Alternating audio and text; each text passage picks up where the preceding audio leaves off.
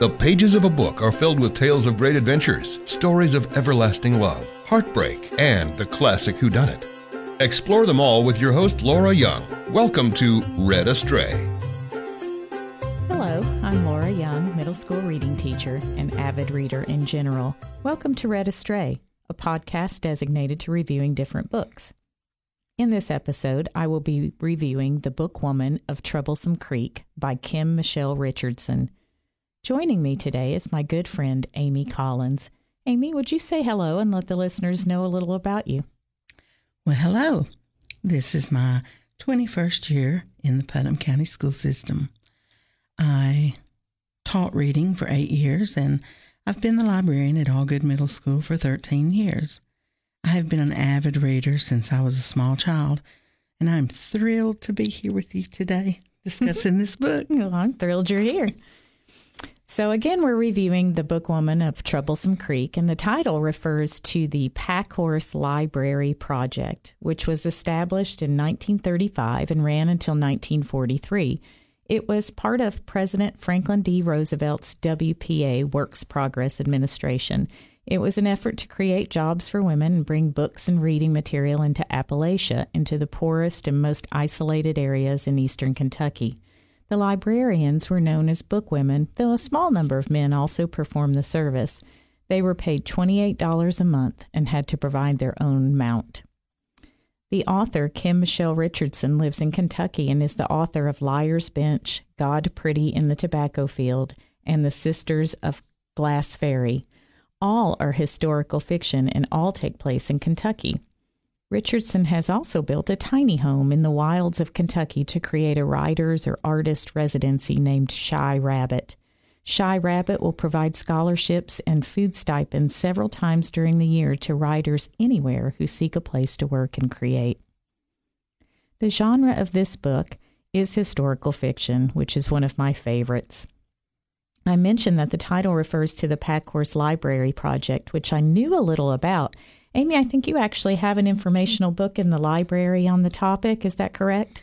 I do. And um, it's very interesting to see how these women were so um, innovative in getting reading out to the people on the mountain. Oh, yeah, I agree. Um, in addition to the inclusion of the Packhorse Library Project, this book also includes the Blue Skinned People of Kentucky, a group I was unfamiliar with before reading this novel. There's uh, an extremely rare disease that causes the skin to be blue called methemoglobinemia. I think I'm saying it correctly. It is most commonly acquired from a heart disease or airway obstruction or taking too much of certain drugs, and it can be life threatening. But there is another form that is congenital, and this is what the Fugate family of Kentucky had. Even with this congenital defect, most Fugates lived a long and healthy life well into their 80s and 90s. Because of their condition, they had less oxygen in their blood, making it a chocolate brown color rather than red, thus causing the skin to appear blue rather than white. The mutation is hereditary and carried in a recessive gene.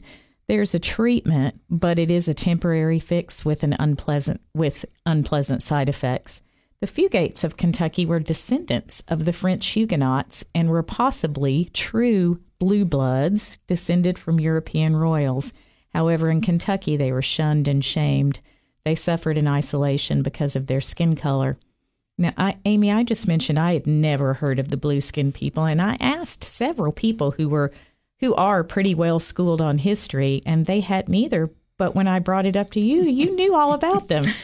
I do not know why I know that. Sometimes I'm just full of useless knowledge, but I had seen or read about this group of people in Kentucky before where that it was some sort of congenital or hereditary disease, I guess you would call it. And uh, I was fascinated by that. It is a fascinating story. And I just love how um, Richardson kind of pulled all that together in this one.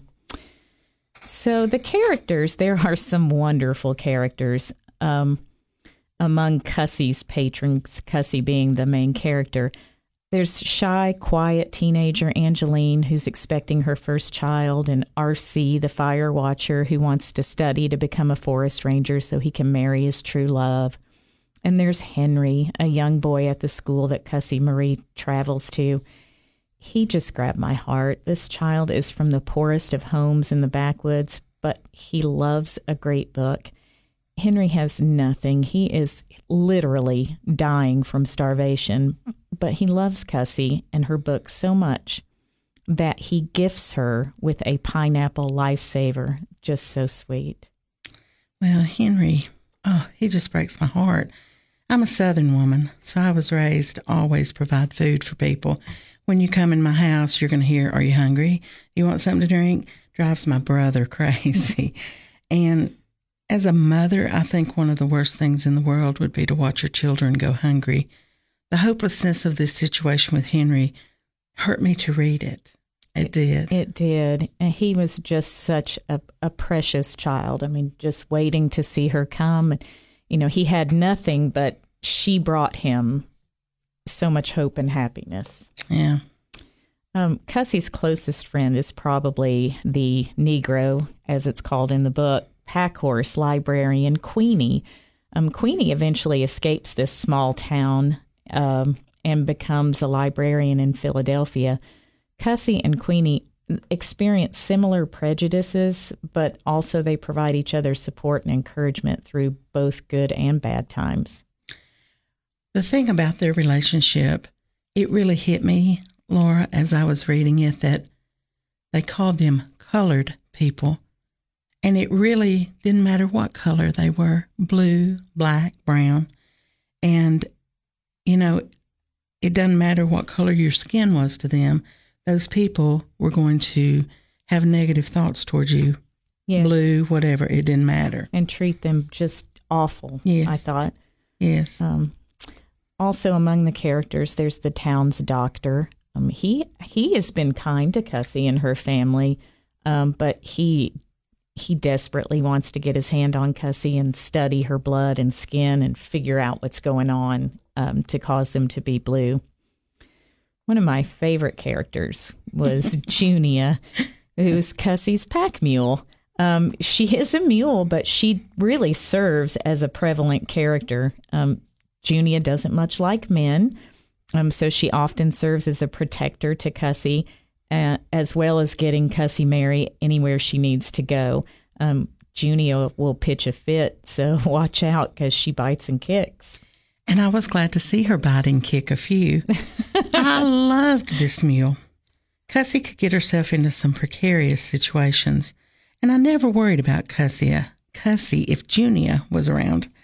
You know, she seemed to protect Cussie, and whenever the book would remove Junia from the scene, I could always tell there was going to be some sort of danger coming. You're right. And Junia was so gifted at detecting danger of any sort. Yes. Yeah, she, she was. was something. Well, the final character to talk about is the handsome Jackson Lovett. Uh, he's moved to the area to settle down, and he hasn't always lived in the hollers. And just as Cussie's mind has been expanded by books, even though she's never been outside Kentucky, he has both traveled and read extensively, and he treats her as a person, regardless of her skin or gender, which is not something she's used to. And they slowly develop a relationship. Laura, I have to ask you at this point when you first started reading about him, did you almost get the image of Clark Gable as Rhett Butler in mind? I did. Did you? Complete with little mustache and all that. maybe, maybe a little mustache. Yeah, not exactly what I pictured, but definitely a handsome, yeah. handsome man. Yeah. yeah.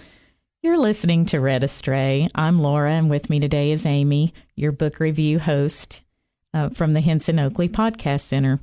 Have you noticed your teeth lately? Are they the vibrant white they once were, or you wish they were? Henson Oakley on West Jackson Street in Cookeville offers Zoom teeth whitening. Visit Henson Oakley Family Dentistry to see if Zoom te- teeth whitening is right for you. Again, we're reviewing The Bookwoman of Troublesome Creek. The story follows blue skinned Cussie Mary Carter, also referred to as Bookwoman and Bluette, At the start of the story, she's 19 years old. Her mother has passed. Her father works in the coal mines and is suffering from black lung. Cussie has acquired a position with the Packhorse Project, a position she loves and feels drawn to. She has several patrons that she visits on different days of the week. Some she reads to, and some she just delivers reading material. Her father, though, has decided that Cussie needs to quit the Packhorse Project and get married. He knows that he will not live a long life and wants to be sure Cussie's taken care of. And he's promised his wife on her deathbed that he would be sure Cussie was in good hands. He feels a husband is the only way to ensure this. However, since Cussie is blue skinned, she's considered both physically and mentally inferior. She is the last of the blueskins in her area, so marriage prospects are slim her father decides to offer land to anyone who will agree to marry Cussie. And at this point, many less than desirable prospects arrive to court Cussie. And eventually, much to Cussie's disagreement, her father and a man named Charles Frazier agree on a deal. Charles is much older than Cussie, and after a wedding night debacle, Charles ends up dead and Cussie is nearly dead. After the doc and Mr. Carter return Cussie to good health, it's finally agreed that Cussie can remain on the Packhorse Project and remain at home with her father rather than seek a husband. I was so relieved. this was a turning point in the book for me. When she went back home to her father and back to the Packhorse Project, she was safe to me. Yes. Yeah. Yeah, that was a bad situation. Um, she is thrilled to return to her position, and her patrons are even more thrilled. They have truly missed her. These people are so poor, some dying of starvation, but they're also starving for books and for news. Um, Cussie's devoted to the people on her route, and she tries to bring each one something special to read. She's devoted to spreading literacy, and she's also devoted to spreading generosity and goodness. She willingly shares what little she has medicine, food, anything she can with those she considers even worse off than she. Cussie has the amazing ability ability to be kind even in the face of incredible prejudice and cruelty. Um, it's almost unrealistic how kind she is, you know, but I, you know people like that, and she certainly fits that mold. Yes. Um, I I loved the main character and I loved how she read people and knew what books would be a good fit. But I was particularly fascinated by the scrapbook she put together. I loved the scrapbook. In fact, those actually, this book actually used um, documented books from that period. Yes. Those ladies actually did make these scrapbooks. And I would love to see them. I, I don't know too. where they are or if there's even any um, anything left of them. Surely someone preserved them. I would think so. That'd be a great thing to check into. You know, they were they were scrapbooks. They were collections of recipes and advice and how-tos and old-time remedies and it reminded me of my great relatives, great aunts and uncles who knew how to make a pie from absolutely nothing or how to get rid of a wart or yeah, bee stings. I mean, I think this was perfect for this time because these young women were so young when they married. They had nothing to go on and they had nothing to look at to let them know what to do. Yes. Yeah, that was a one of my favorite or what one interesting part I thought. Um, well, Cussie, she really wants nothing more t- than to belong. And when a doc offers a pill that will temporarily turn her skin lily white, she jumps on the chance to fit in with the folks in Troublesome. That really doesn't pan out for her, but finally she and Jackson grow closer and closer, but the jealousy and prejudice in the town ring clear. The story comes to a traumatic and dramatic end that left me a little bit spent and unsatisfied although I do believe it was a realistic and historically correct end. Yes, I agree with you on that. It was very realistic. And of course, I love the history part to it. But it left me with questions unanswered and it left me wanting more.